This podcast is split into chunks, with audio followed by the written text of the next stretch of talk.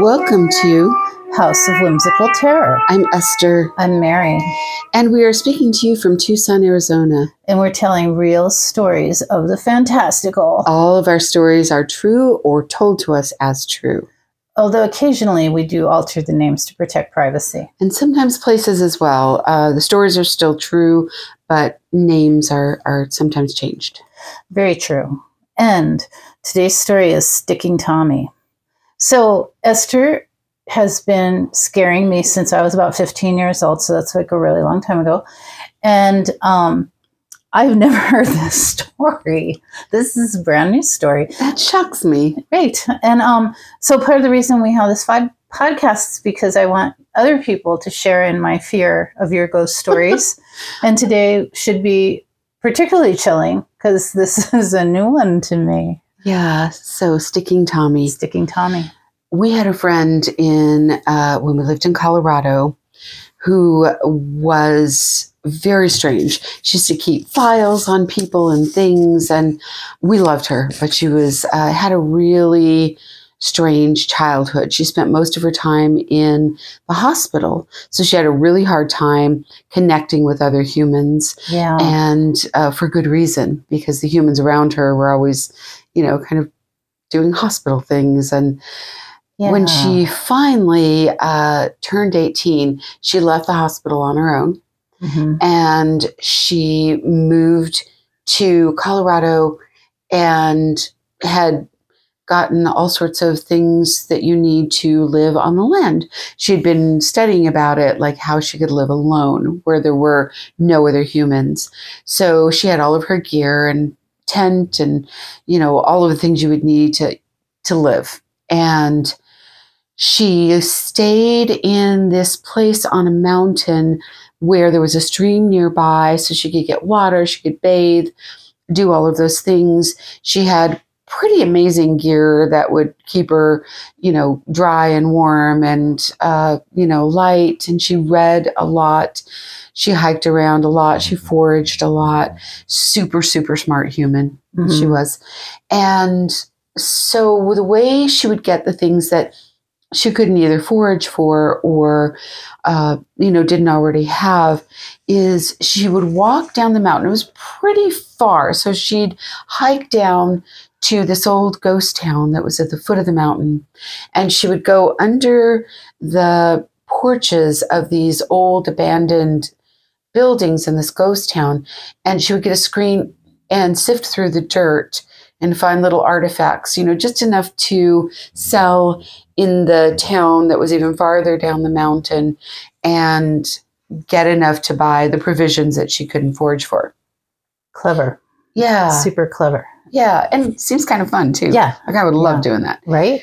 So uh, this one day, she was looking at a newspaper. She would do that. She a newspaper to kind of connect with what's happening in the world, even though she didn't want to be in the Mhm. world. And she read something terrible. I don't remember what was happening. Maybe a, a new war had broken out or something, and she was Mhm. horrified by it. Went back up and moved even farther up this Colorado mountain where she had never seen anyone, you know, not tourists, not hikers, Wow. not anyone ever going up that far. So she went up even farther Mm. on the mountain and Rugged. recamped. Rugged. And she thought, okay, well, here I will never have to see anyone, even the random hiker. So she set up and and uh, had been there for, I don't know, in this new place maybe a couple months.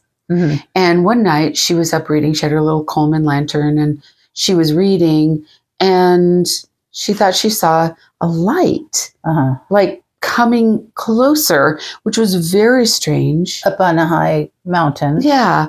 And she thought that looks like a flame. Like, should I be worried? so she came out of her tent and she's looking down and it seems to be getting closer. And she's Mhm. really scared. So she turns off her lantern so people won't see her. And she just stands next to it. And the flame seems to be getting closer and closer. And she's thinking, that's strange. It's it's Uh-huh. like a candlelight. What on earth is that? Wow. So uh, after a while, she thought, you know what, I want to see who it is. So she snuck back into her tent, turned on the Uh-huh. Coleman lantern, and then quickly scurried over to where it was dark so she could see what was coming up hmm the mountain. And it got closer and closer. And as it got close enough for her to see, it seemed to be an Asian man. He looked like he might be Chinese. He had like a long ponytail and clothes that looked like it wasn't from this century. Wow. So she thought this is very weird and I don't know who that is, so I'm going to Uh-huh. call out to him because he didn't look dangerous. He looked scared. He was like looking behind him Mhm. and hurrying up the mountain. And so she called out to him. She said, Hey, hey, who are you? What, you know, why are you here? He didn't have any gear with him, which she thought was also strange. No coat, no nothing. He was just, you know, quickly moving up the mountain. Mhm. So she uh, got a little closer. He didn't acknowledge her, didn't do anything, just kept walking up the mountain. He went up farther than her until she couldn't see his light anymore. Oh, and he, the, the light was just the candle. And it was Mm. on this metal, like cast iron looking, a sticking Tommy. a sticking Tommy. right. Yep. And so she uh, watched him go up the rest of the way up the mountain until she couldn't see him anymore. And then she thought, well, he doesn't look dangerous, so I'm just going to go to sleep. And in the Uh-huh. morning, I will go down into the town and see what's going on, like who, if anyone knows who that was. So she did. The next morning, she got up. She didn't even stop to do her usual, like, uh, you know, looking for artifacts under the ghost town porches. Mhm. She just went straight into town. And she went to the general store where she, you know, bought everything and sometimes sold the artifacts and told them what had happened. Told them the story of the man with a candle on the little Oh, cast iron uh, candle Tommy. holder. Mhm. And they said, You need to go to the Historical Society, which she had never been to. It's a tiny little town, like, you know, that they even had a historical society, but they did. And she said, Okay, Hmm. well, I'll go there. So she went over and she told them the people at the general store said I should tell you the story of what happened to me last night. right. So she told them a story about the man, and they looked really Huh. scared. And they said, That's really interesting. Do you know the history of our town? And she said, No, know anything about the town. Just know there's a ghost town and then this town that's tiny. And Mhm.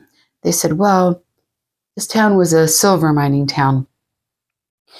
And they would hire immigrants, usually Chinese immigrants, to work in the silver mines with the promise of pay at the end of a few months' work. Mhm. They would feed them and everything, but they wouldn't pay them until the end. And then at the end of two or three months, they would take every single worker who had worked for them, line them up because they said they were going to receive their pay, and they would shoot all of them. They Oh would my- massacre them and put them in these mass graves. Oh, So it sounds like maybe that's. And then she said a spirit of one of them that escaped. And they said, I don't know. Yeah. Oh, oh. Wow. Yeah. Such a horrible Wow. history of Oh, yeah. of that town. But yes. And that type of tradition. Um, Yeah. wow. Yeah. So thank God that whoever he is, I hope he survived. Who Me knows? too. Me Apparently too. not, because why would his spirit still be making Yeah, that trek That's true. up the mountain? Wow. Well, that's quite the story, Esther. Yeah. yet another, yet another story that is unexplained, but told to us as true. Yeah. Told to us is true. That's what we do. Yeah, and Colorado mountains are filled with creepy ghost towns. I don't know that I'd be making a camp anywhere there. Really, no, probably not. Uh-uh. Yeah. no, Yeah. And she was the kind of person that was like, oh, okay, it's a spirit. It can't harm me. I mean, Right. she figured he was just making his, and who His knows? She never saw him again. oh But well, yeah. I don't know why on that particular night he Mhm. needed to her to see him. I, I Yeah. don't know if that's true or not, but yeah. Wow. All right. Well, I guess people will have to tune in for our next ghost stories. I hope so. Please Yeah. come back, folks. We'd love to That one's pretty creepy. hear your comments. Have you ever had ghost town experiences? experiences. We may be visiting some ghost towns for future Yes, we will. uh, episodes. Probably not that one.